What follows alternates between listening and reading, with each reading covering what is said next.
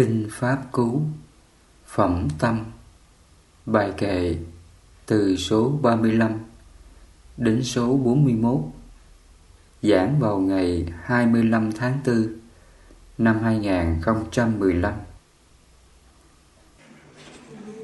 Hôm nay à, chúng ta tiếp tục học về à, Kinh Pháp Cú Trong cái phẩm tiếp theo là Phẩm Tâm. Tiếp theo cái bài kệ à, số 35 Phật dạy, Khó nắm giữ dao động, Tâm phàm, Dục chi phối, Lành thay, Điều phục tâm Tâm điều hưởng an lạc. Trong cái à, bài kệ này, Ý Đức Phật nói, Tâm mình khó nắm giữ dao động đúng không? Quý sư cô, tâm mình nó khó nắm giữ dao động. Nó cứ nghĩ hết chuyện này đến chuyện kia. Nó có bao giờ nó dừng nghĩ không? Nó lúc nào nó cũng suy nghĩ. Đó là ý thức của chúng ta, nó là như vậy. Còn nếu mà ý thức này nó vô minh á, nó bị các dục tham sân si mạng nghi tác động thì ý thức này nó không có làm chủ được. Nó luôn dao động. Phóng tâm mình đến chuyện này, chuyện kia. Cho nên nó cứ dao động mãi. Đến đây đức phật nói rằng cái tâm đó là ngũ triền cái. Là năm cái màn ngăn che, tham sân si mạng nghi. Nó che tâm mình. Mình không thấy ra sự thật của tâm. Rồi mình sống theo nó, mình chạy theo nó. Ví dụ bây giờ tai mình nghe người ta, vừa nói một câu xúc phạm mình, nó nghi ngờ đủ thứ, phải không? Nghi ngờ người này tại sao họ xúc phạm tôi, rồi sinh ra nhiều cái phiền não quá trách, từ ái giận hờn, vân vân. Cái tâm mình nó dao động. Vì vậy trong cái đoạn kệ này đức phật nói khó nắm giữ dao động là như vậy. Cho nên ở đây là cái đoạn kệ, cái tiếp Phật nói, lành thay điều phụ tâm tâm điều hưởng an lạc. Có nghĩa rằng khi tâm chúng ta nó làm chủ được, nó có chánh niệm tỉnh giác, như lý tức ý, nó tư duy, hiểu biết những sự thật mọi cái ác pháp nó đến mọi cái hoàn cảnh nhân quả nó đến nó hiểu rõ. Ví dụ người ta chửi mình mình biết rằng là thôi đó là nghiệp của mình. Trước đây mình sống không tốt với ai bây giờ khiến môi trường nhân quả tương ưng. À, chúng ta phải bị sống trong cái hoàn cảnh nhân quả đó. Khi biết như vậy thì à, phải hoan hỷ vui vẻ trước cái nhân quả là mình ứng dụng cái pháp hành chánh niệm tỉnh giác. Như lý tức ý, từ đó cái tâm này nó mới điều phục được. Nó mới không còn giận, không còn hờ, không còn oán trách cái người chửi mình. Cho nên cái đoạn kệ kế tiếp, Phật nói, lành thay điều phục tâm tâm điều hưởng an lạc là như vậy mình làm chủ tâm tâm lúc nào sống trong cái thiện thì tâm này tự nó an lạc. Cái an lạc này không do ai đem đến cho ta, mà chính ta chính ta sống với cái thiện với cái pháp xã không có chấp giữ nhân quả nào. Thì tâm đó là giải thoát liền. Cái bài kệ à, tiếp theo 36 Tâm tinh vi khó thấy, Ái dục thường chi phối. Kẻ trí hộ trì tâm Tâm hộ hưởng an lạc. Tâm tinh vi khó thấy. Đức Phật dạy chúng ta là cái tâm này nó khó nắm bắt lắm, Khó thấy lắm. Nếu mà chúng ta sống không có trách nhiệm tỉnh giác Hộ trì các căn như lý các ý chúng ta khó thấy cái tâm mình lắm. Phật nói điều này có đúng không quý Phật tử? Mình khó thấy tâm mình lắm đó. Ví dụ, cái tâm mình nó muốn cái gì nó theo liền Tự nhiên nó thèm mà ăn cái bánh Hoặc là nó thèm ăn cái à, trái xoài. Mình mua ngày hôm qua để sẵn trong tủ lạnh. Bây giờ xuống mở tủ lạnh là có xoàn ăn liền. Có đúng như vậy không? còn đằng này á thì mình sống cái hạnh là bát trai giới ăn ngày một bữa không ăn uống phi thời. Nó vừa nghĩ đến cái cái dục muốn ăn. À, ăn cái bánh hoặc là trái xoài thì nó nhớ nhớ ra cái hạnh sống là ăn ngày một bữa không ăn uống phi thời thì ngay đó là nó nó ngăn nó diệt cái muốn nó liền. Cho nên đời sống với luật đức hạnh đó, nó là cái hạnh để liên nó giúp mình tự làm chủ tự ngăn và tự diệt cái lòng ham muốn của nó. Cho nên chúng ta muốn thấy cái tâm mình đó dễ á, thì chúng ta y cứ vào cái đời sống phạm hạnh đời sống nguyễn ly á, đời sống của giới luật á, nó mới giúp mình thấy được cái dục này. Trước đây thầy có kể cái câu chuyện là lúc đó thầy đang độc cư. Trong cái thời gian đó à, cũng có các vấn đề thầy cũng ra nhập thất à, hình như là ba vị cùng cái dạy thất đó. Thì mỗi ngày vấn đề ra hộ thất họ cũng bưng ba khay cơm ra. Thông thường thầy đi khắc thực trước. Thì ra thì khắc thực. Rồi à, thầy nhìn hai cây cơm. Huynh đệ thầy thì có ớt. Mấy trái ớt tươi ngon như vậy. Còn thầy nhìn lại cái à, cây cơm thầy không có ớt. Thì lúc đó nó khởi cái niệm đó. Thôi bây giờ huynh đệ mình ăn không hết đâu. Thôi bây giờ lấy bớt một trái đi. Khi nó khởi cái niệm đó, thầy không thấy. Thầy nghĩ nó bình thường thôi. Nó lý luận khéo lắm, rất khéo như vậy. Thì sau đó là thầy thầy thò tay á, thầy lấy trái ớt, thầy bỏ qua tay thầy. Thầy vừa lấy bỏ qua á, thầy nó khởi lên cái niệm tình ủa tại sao mình sống với hạnh là thiếu dụ chi túc ai cho gì ăn nấy là không được đòi hỏi ăn thêm ăn ngon. À, như vậy rằng mình lấy trái ớt để mình ăn ngon là sao?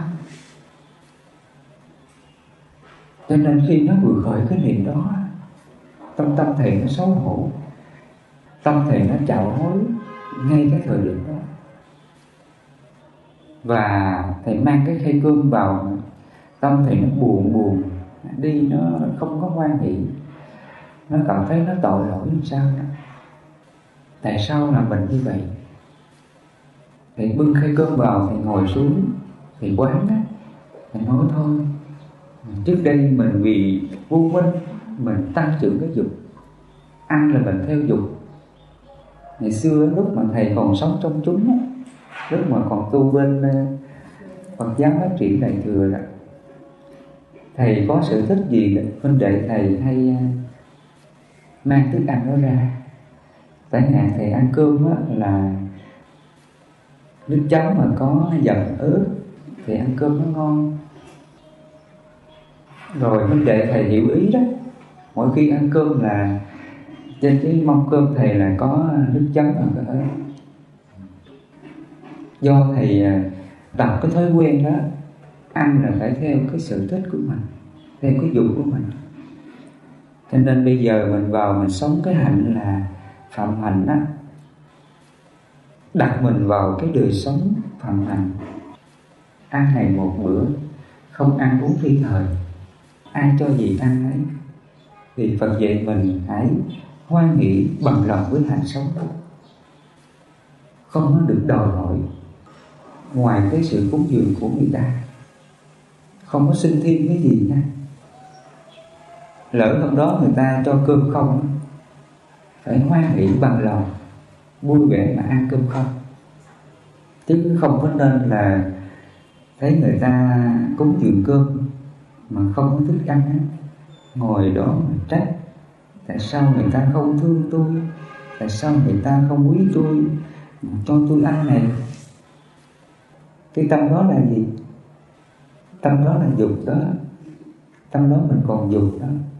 Nó chưa có đi dục được. Cho nên lúc đó là thầy quán cái tâm từ. Thì nghĩ rằng thôi, trước đây mình vì dục trưởng dưỡng cái ham muốn này. Thôi bây giờ từ nay ta không theo vui nữa. Ai cho gì ăn đấy không được đòi hỏi do thầy dùng cái pháp từ bi hỷ xả thầy quán một lát á, cái tâm trò hối này nó mới từ nó mới điều phục được và kể từ đó về sau á tâm thầy nó không còn muốn ăn ngon. Có gì ăn ấy không đòi hỏi nữa. Thì lúc đó thầy mới cảm giác rằng là mình đã được giải thoát cái tâm này. Khi chúng ta làm điều gì sai đó, mình nhận ra cái sai đó một cách chân thành, mình cảm thấy nó xấu hổ dữ lắm. Quý sư cô và quý phật tử mình có thấy cái này không? Chúng ta phải thấy ra cái tâm này mình mới diệt lòng hoặc được. Cho nên trong bài kệ này đức phật nói, tâm tinh vi khó thấy, ái dục thường chi phối là như vậy cái ái dục đây mình phải hiểu nó nó chỉ cho năm món dục trưởng dưỡng sắc, thân, hương, vị, xúc. Những cái gì trước đây chúng ta buông tập trở thành cái thói quen, ưa thích với nó. Bây giờ không có nó, mình nhớ, mình quyến luyến, mình không có từ bỏ được. Đó là ái dục cái dục ái là như vậy đó nha. Cho nên đức phật nói, ái dục thường chi phối là như thế. Kẻ trí hộ trì tâm tâm hộ hưởng an lạc. Khi mà chúng ta biết hộ trì cái tâm mình, không sống chạy theo dục nữa.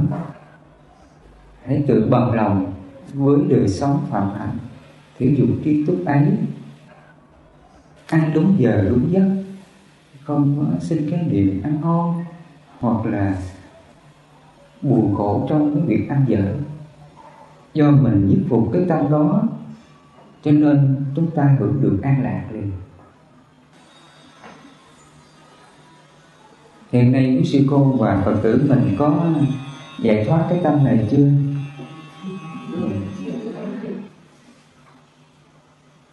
Nếu nó còn cái muốn gì vậy về ăn uống á ngon á đòi hỏi á nó còn dùng tới nha.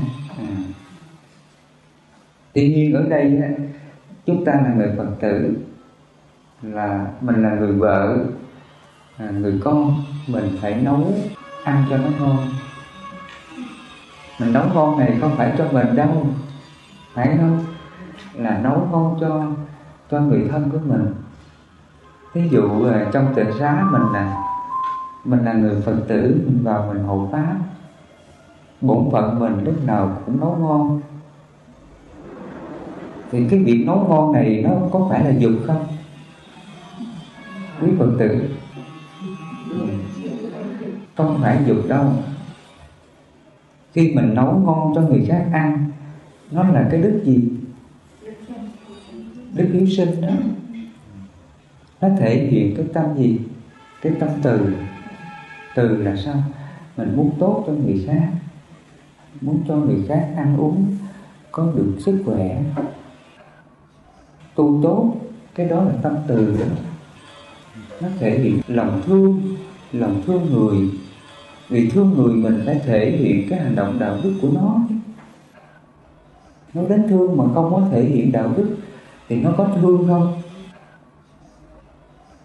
Ví dụ bây giờ mình biết rằng nếu mình nói ra cái câu ác á, chửi mắng xúc phạm người khác á, nói xấu, chê bai, nói lời ác lòng với người khác, làm cho người ta khổ. Do mình hiểu biết như vậy, cho nên tâm mình nó thương nó thương xót mà không có hành động. Nói xấu, chê bai, nói lời ác lòng với người khác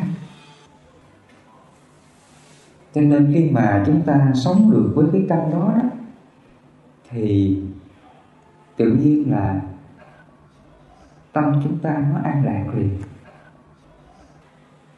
Cho nên đức phật nói kẻ trí hộ trì tâm là như vậy. Mình sống tốt cho mọi người không làm hại ai cái đó là đúng. Cái này đức phật dạy mình mình nên hành động đức phật có dạy mình à, thân hành khẩu hành ý hành. Không có làm khổ mình khổ người khổ chúng sinh đó, thì mình cứ hành động còn nếu mà nó còn làm khổ mình khổ người khổ chúng sinh đó thì đừng có hành động cho nên cái qua bài kệ này chúng ta thấy lời dạy đức phật dạy chúng ta là như vậy. Ừ, kẻ trí hộ trì tâm tâm hộ được an lạc là như vậy. Bài kệ uh, tiếp theo số 37 đi xa vời cô độc vô hình ẩn hang sâu. Ai điều phục tâm ấy thoát khỏi ma trói buộc. Thì qua bài kệ này chúng ta cũng hiểu thêm điều này là dù chúng ta ở những nơi cô độc, những nơi hang sâu à, không có ai, hoặc là chúng ta sống giữa mọi người xung quanh, nếu mà chúng ta biết điều phục tâm của mình, hàng phục tâm của mình, không có để tâm mình nó sống theo ác pháp, tham sân si mà nghi nữa thì ngay cái tâm đó là chúng ta được giải thoát dù chúng ta sống trong cảnh động nha. Ví dụ như là phật tử đi mình sống tại nhà đó mình còn duy nhân quả với người thân gia đình cha mẹ anh em thì nhân quả nó còn ràng buộc nó còn nhiều chuyện lắm. Nhưng mà trong cái hoàn cảnh nhân quả đó mà chúng ta biết pháp mình biết xả tâm ấy, thì cái tâm này nó có khổ không? Không có khổ. Dù cảnh động mà chúng ta có pháp hành chánh niệm tỉnh giác, dư lý tức ý, mình quán mình xả điều phục tâm chế ngự tâm, thì ngay cái hiện tại đó là giải thoát liền cho nên pháp của phật này nói đó, pháp ta biết từ hiện tại, không có thời gian đến để mà thấy có quả tức thời là như vậy. Nó không có chờ cái thời gian, cái không gian nào để mình tu, mình có được giải thoát. Cái quan trọng là mình sống trong cái hiện tại với bất cứ hoàn cảnh nhân quả nào, dù thuận hay nghịch, dù là động hay tịnh mà chúng ta có trí, hiểu biết pháp để mình xả. Thì ngay cái tâm đó là giải thoát chứ không phải là chúng ta đủ thừa hoàn cảnh. Sống cảnh động mình tu không được đâu. Mình phải tìm cái nơi nó yên mình tu. Thì khi mình hiểu như vậy, có đúng chưa? Chưa có đúng đâu. Cho nên chúng ta thấy có nhiều người ở trong thất mấy năm đó, đầu cư tốt lắm. Nhưng mà khi ra ai nói là giận? Buồn tự ái đi thì như vậy là ba bốn năm đầu cư đó, nó còn có nghĩa lý gì không? Dần chân tại chỗ, có người sống một mình an lạc lắm. Cứ ngỡ mình chắc mình giải thoát rồi, mình chứng được tâm bất động rồi. Mà khi ra, nghe người ta nói mình cái giận lên, sân lên, rồi là tự ái, trách người này, trách người kia. Như vậy rằng cái tâm đó là tâm nó còn còn dao động. Mà còn dao động, nó có giải thoát chưa chưa cho nên ở đây chúng ta phải hiểu ra điều này nha. Cái bài kệ này ý Đức Phật nói như vậy đó. Cái quan trọng là chúng ta hiểu pháp. Mình hiểu ra sự thật. Pháp để mình diệt ngã xả tâm, ví dụ đi ăn pháp dù mình sống trong cảnh động hay cảnh tình tâm mình nó bất động, nó thoát khỏi ma trói buộc.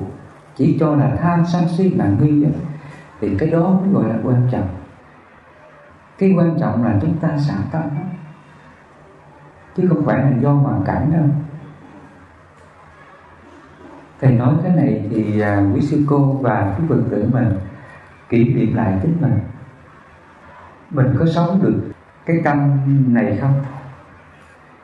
Nếu mà trong cảnh động mà tâm mình không có phiền não với ai, không còn hờn giận ai, tâm lúc nào cũng chan hòa, yêu thương và tha thứ như nước với sữa. Dù cho hai người, ba người, bốn người, năm người, mà tâm mình nó không có phân biệt là người này là ác, người này là xấu, người này, mà cái tâm mình nó chan hòa. Như nước với sữa như vậy, thì nó còn khổ không? Nó khổ rồi nó cũng giống như là ba vị tu giả sống trong khu rừng sườn bò đó. Dù sống chung, mà ba vị này sống chan hòa. Tôn trọng lẫn nhau, thương yêu tha thứ lẫn nhau, giúp đỡ lẫn nhau. Sống như vậy là hạnh phúc thiên đàng cực lạc còn sống với nhau mà chúng ta cứ nghiệp nhau từng chút, đối phó nhau từng chút. Rồi, nghi ngờ xấu điều này điều kia, nói xấu chê bai, oán trách người này người kia. Đó thì cái tâm đó là gì? Cái tâm đó là địa ngục cái tâm đó là bất an đó, đau khổ đó. Cho nên đức phật nói, ai điều phục tâm ấy thoát khỏi ma trói buộc là như thế. Khi hiểu ra điều này thì việc tu chúng ta à, không còn khó nữa, phải không? Cố gắng cố gắng mình tu ngay tâm của mình. Bài kệ số à, 38 ai có tâm bất an, chẳng hiểu chân diệu pháp tính tâm không kiên cố, trí tuệ khó viên thành. Ai có tâm bất an, chẳng hiểu chân diệu pháp. Chân nguyên diệu pháp là gì? Là cái pháp diệt đế đó. Chỉ cho là pháp thiết từ hiện tại đó.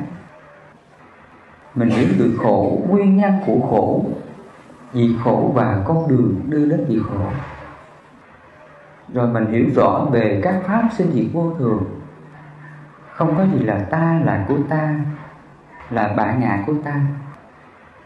Mình hiểu sâu sắc về các pháp này thì mình hiểu được chân vi diệu pháp. Người mà chứng được cái chân vi diệu pháp này chỉ cho là pháp thiết từ hiện tại đó, thì sáng người ta nghe đức phật giảng, chiều người ta xả được tâm chứng đạo liền. Người này không còn phiền não với ai nữa. Biết thương yêu và tha thứ hết. Tâm đó là giải thoát. Hiện nay à, quý sư cô và quý phật tử, mình có hiểu rõ ra cái pháp này chưa? Pháp thiết từ hiện tại đó. Cái pháp này thấy như vậy là khó chứng có thấy lắm á những ai mà đã thực chứng cái pháp này, pháp thiết từ hiện tại thì cái việc tu không còn khó nữa. Người này không còn phiền não với ai nữa. Không còn dính mắc chuyện gì nữa. Người ta luôn xả tâm một cách dễ dàng. Cho nên đức phật nói, ai có tâm bất an, chẳng hiểu trang diệu pháp, tính tâm không kiên cố, trí tuệ khó viên thành. Chỉ cho là mình thiếu cái lòng tin về sự thật chân lý này, về cái chân vi diệu pháp này. Có những người cũng nghe về cái chân vi diệu pháp pháp thiết từ hiện tại đó, nhưng mà nó mơ hồ lắm nha. Ví dụ bây giờ mình nghe rằng là thời đức phật á sáng người ta nghe đức phật giảng, chiều người ta xả được tâm, chứng đạo liền. Và khi mình nghe như vậy, tâm mình sao? Nó mơ hồ, phải không? Tu gì mình nhanh dữ vậy? Sáng mà nghe mà chiều chứng liền. Mà cái này là sự thật đó nha. Là sáng nghe Đức Phật giảng, chiều người ta xả được tâm. Người này không còn phiền não với ai nè, thì cái tâm đó là là niết bàn tâm đó là giải thoát. Người nào mà ừ, thâm nhập được cái pháp vi diệu này pháp thiết từ hiện tại đó, thì ngay đó là giải thoát ngay đó là chứng đạo. Mình khổ là do mình chấp thôi. À, mọi cái ác pháp mọi cái phiền não nào đó mình cứ chấp giữ nó trong lòng nghi ngờ hết điều này hết điều kia đó. Chính cái tâm đó nó làm mình khổ não. Còn bây giờ mọi cái nhân quả gì nó đến mình hãy tự bằng lòng. Thương yêu và tha thứ xả hết đi đừng có chấp thì ngay đó là việc khổ liền khi mình biết ra sự thật pháp này pháp thiết từ hiện tại đó, thì chúng ta hãy đặt lòng tin cao thượng vào pháp này. Đến đây đức phật có dạy mình là tính căn và tính lực. Tính căn là sao? Khi mình nghe đức phật giảng về chân lý về khổ, nguyên nhân của khổ, vì khổ và con đường đi đến vì khổ, mình biết rằng nếu mình tham sân si tự mình làm khổ mình, từ nay mình hãy kham nhận vượt qua không được tham sân si. À, do mình hiểu biết như vậy đó là tính căn đó nha. Và tính lực là gì? Tính lực là khi mình đối diện trước các pháp này nè mình hãy quyết tâm vượt qua nó. Mình hãy kham nhận vượt qua. Đừng để sinh tâm phiền não. Hãy an trú vào cái thiện pháp này. Pháp thiết thực hiện tại đó khang nhãn vượt qua nó, đó là tính lực. Dù cái hoàn cảnh hết sức là xấu đến, mà mình cứ hoan hỷ khang nhãn vượt qua. Không tự trách, không tự than phiền, không oán trách ai hết. Thì người này là, họ đang sống với cái tính lực. Nhờ có lòng tin bất động đó, thì cái tâm của họ sẽ diệt trừ phiền não ngay tại đó liền đó là tính lực thì trong cái đoạn kệ này đức phật dạy chúng ta, tính tâm không kiên cố, trí tuệ khó viên thành do mình không có đầy đủ tính lực, thì cái việc mà chúng ta bị khổ, nó có thành không? Không thành được. Ở đây mà tính căn thiếu nè, tính lực thiếu nè, không đủ lòng tin á, thì việc chúng ta diệt khổ đoạn trừ phiền não là không thể được. Khi chúng ta nghe đức phật giảng như vậy, mà chúng ta không đặt lòng tin sâu sắc vào những điều ngài giảng, thì chúng ta không thể diệt trừ phiền não được đâu thì qua bài kệ này, đức phật dạy chúng ta là như vậy. Cái bài kệ thứ 39 Tâm không dục ái nhiễm Không sân hận chi phối. Trừ diệt mọi thiền ác, Kẻ tỉnh không sợ hãi. Tâm không dục ái nhiễm chỉ cho tâm không còn tham đó Không còn tham muốn Các dục lạc tới đời. Năm món dục đó, sắc thân hương vị xúc không sân hận chi phối. Có nghĩ rằng chúng ta luôn sống với cái tâm bao dung và tha thứ phải không? Dù cho chuyện xấu nào đến à, nhân quả ác nào đến mà tâm mình không có sinh ra cái tâm hờn giận ai phiền trách với ai. Khi chúng ta sống được cái tâm đó là không sân hận tiên phối. Trừ diệt mọi thiện ác là sao? Thí dụ người ta đến người ta khen mà, mình biết nhưng mà mình không chắc, mình không có tự ngã không có khả nghĩ khả là khả ái với cái lời khen đó. Hoặc là người ta đến người ta chê mình, người ta xúc phạm mình. Người ta chê đó là ác pháp. Người ta khen mình đó là thiện pháp.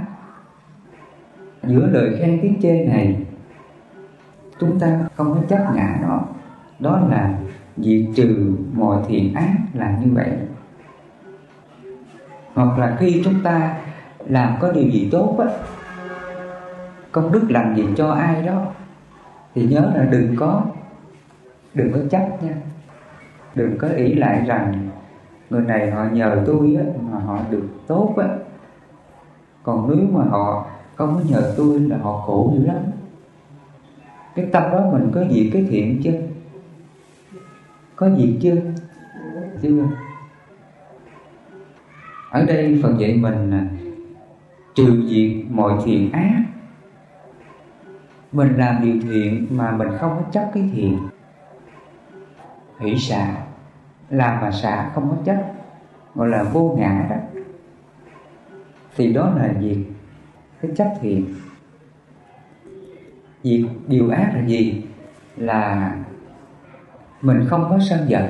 Ai có chê mình mình đừng có chấp vào cái tiếng chê, hoặc là nhân quả xấu nó đến, như là bệnh tật đến nè, những cái à, cảm thọ đau đớn với thân mà mình không sinh cái tâm.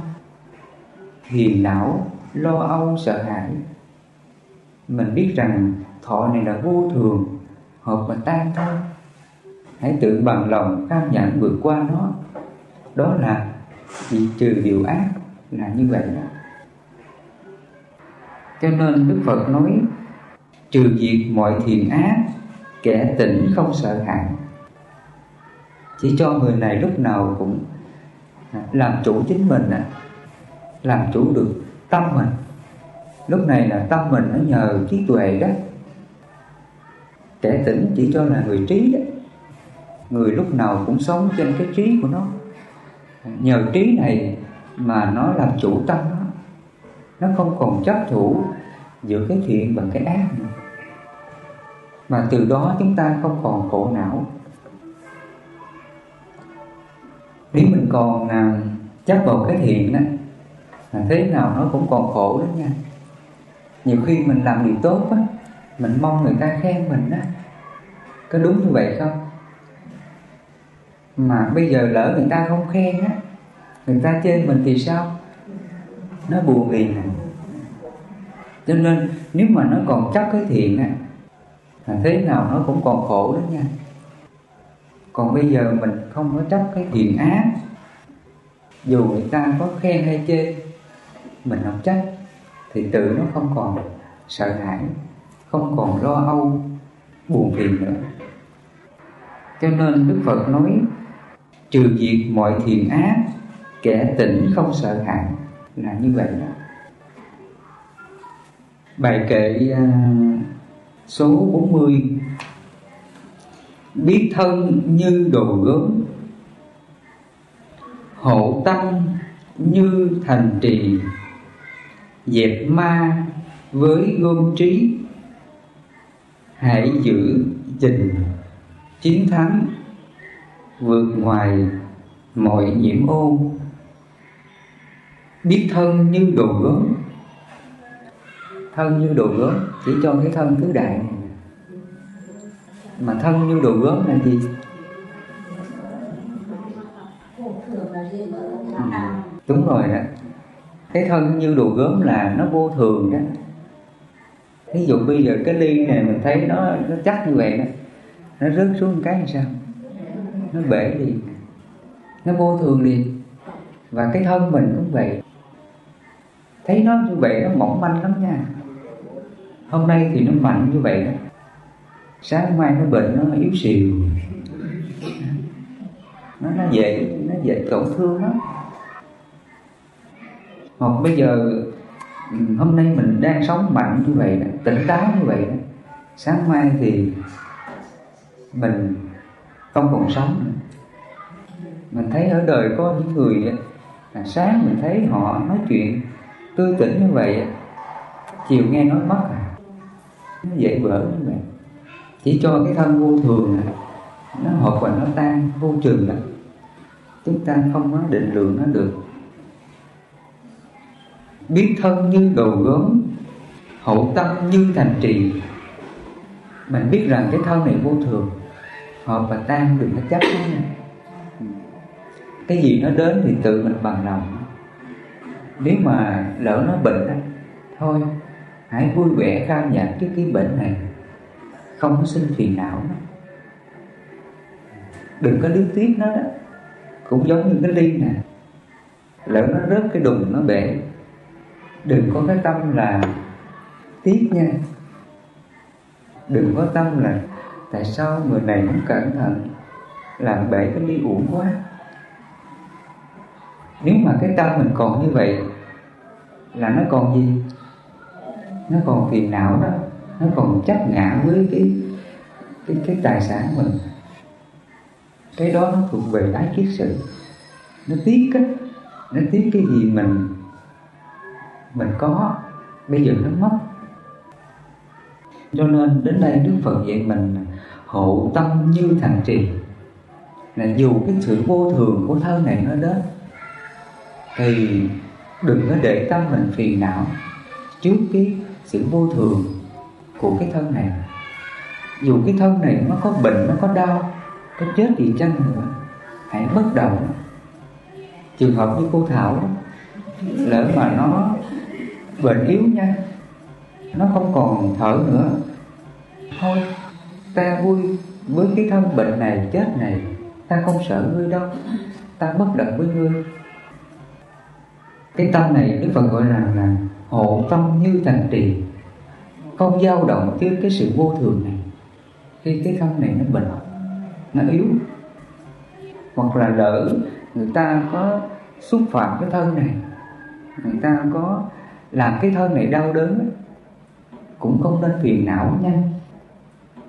Hãy hộ tâm như thành trì. Không có buồn giận ai hết. Kệ. Hãy biết tha thứ dẹp ma với vô trí. Nhờ mình sống với cái trí tuệ hữu tỳ tâm như vậy thì ma chỉ cho là tham sân si mạng nghi, nó không còn chi phối tâm chúng ta nữa. Mình nhờ cái gương trí chỉ cho là hiểu biết rằng các pháp là vô thường, hợp và tan. Đâu có gì là của mình đâu. Thấy không? Thân này không có gì của mình cả. Sống chết là là vô thường mà. Do hiểu biết như vậy, cho nên mình không có phiền não. Diệt ma với lương trí là như thế. Hãy giữ gìn chiến thắng. Là sao? Chỉ cho là tâm mình luôn luôn bất động, trước ác pháp và các cảm thọ. Không còn sợ hãi điều gì.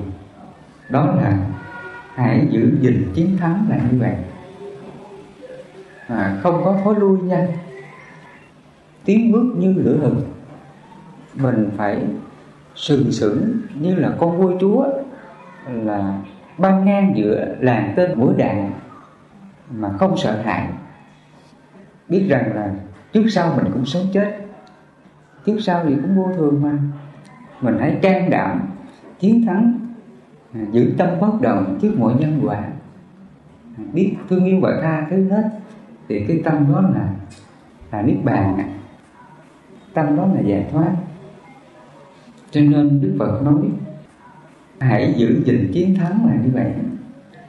Đừng có thói lui đó. Ví dụ bây giờ chúng ta sống ở trong chúng đi. Có chuyện gì xảy ra ờ cái lúc này nó nản quá tu ở đây ai cũng thấy không có đức hạnh gì hết. Tu đây chắc chắc không có giải thoát đâu.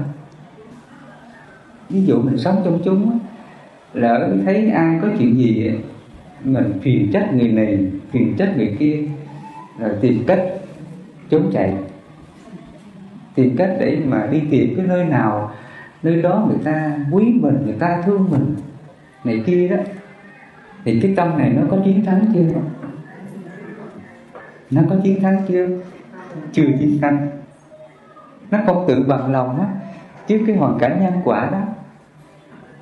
Ví dụ phật tử mình sống với gia đình á ràng buộc đủ thứ à nào là con nào nào là cha mẹ là anh em đủ thứ hết. Nó, nó nghĩ rằng sống như vậy sao mình tu được? Thôi mình vào tỉnh xá mình tu nó yên ở nhà kiểu này không tu được đâu. Nó phiền với mọi người. Cái tâm đó là gì? Tâm đó là chống chạy đấy cái tâm đó là chống chạy. Nó không có can đảm, chiến thắng, đối diện trước cái sự thật nhân quả này.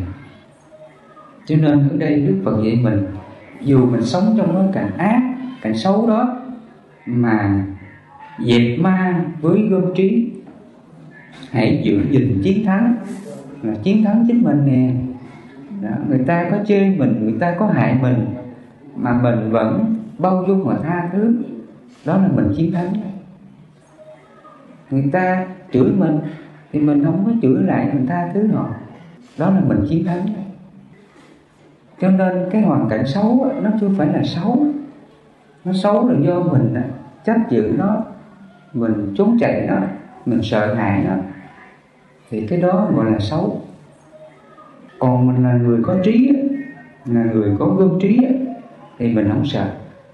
Khổ nhiều chừng nào cái trí này nó càng sáng nhiều chừng ấy khổ nhiều chừng nào cái đạo hạnh mình nó càng tăng trưởng nhiều chừng ấy khổ nhiều chừng nào đức hạnh mình nó càng thử thách nhiều chừng ấy còn bây giờ khổ chút xíu là than. Thì đạo hạnh mình nó có tăng trưởng thôi nó không có tăng trưởng được.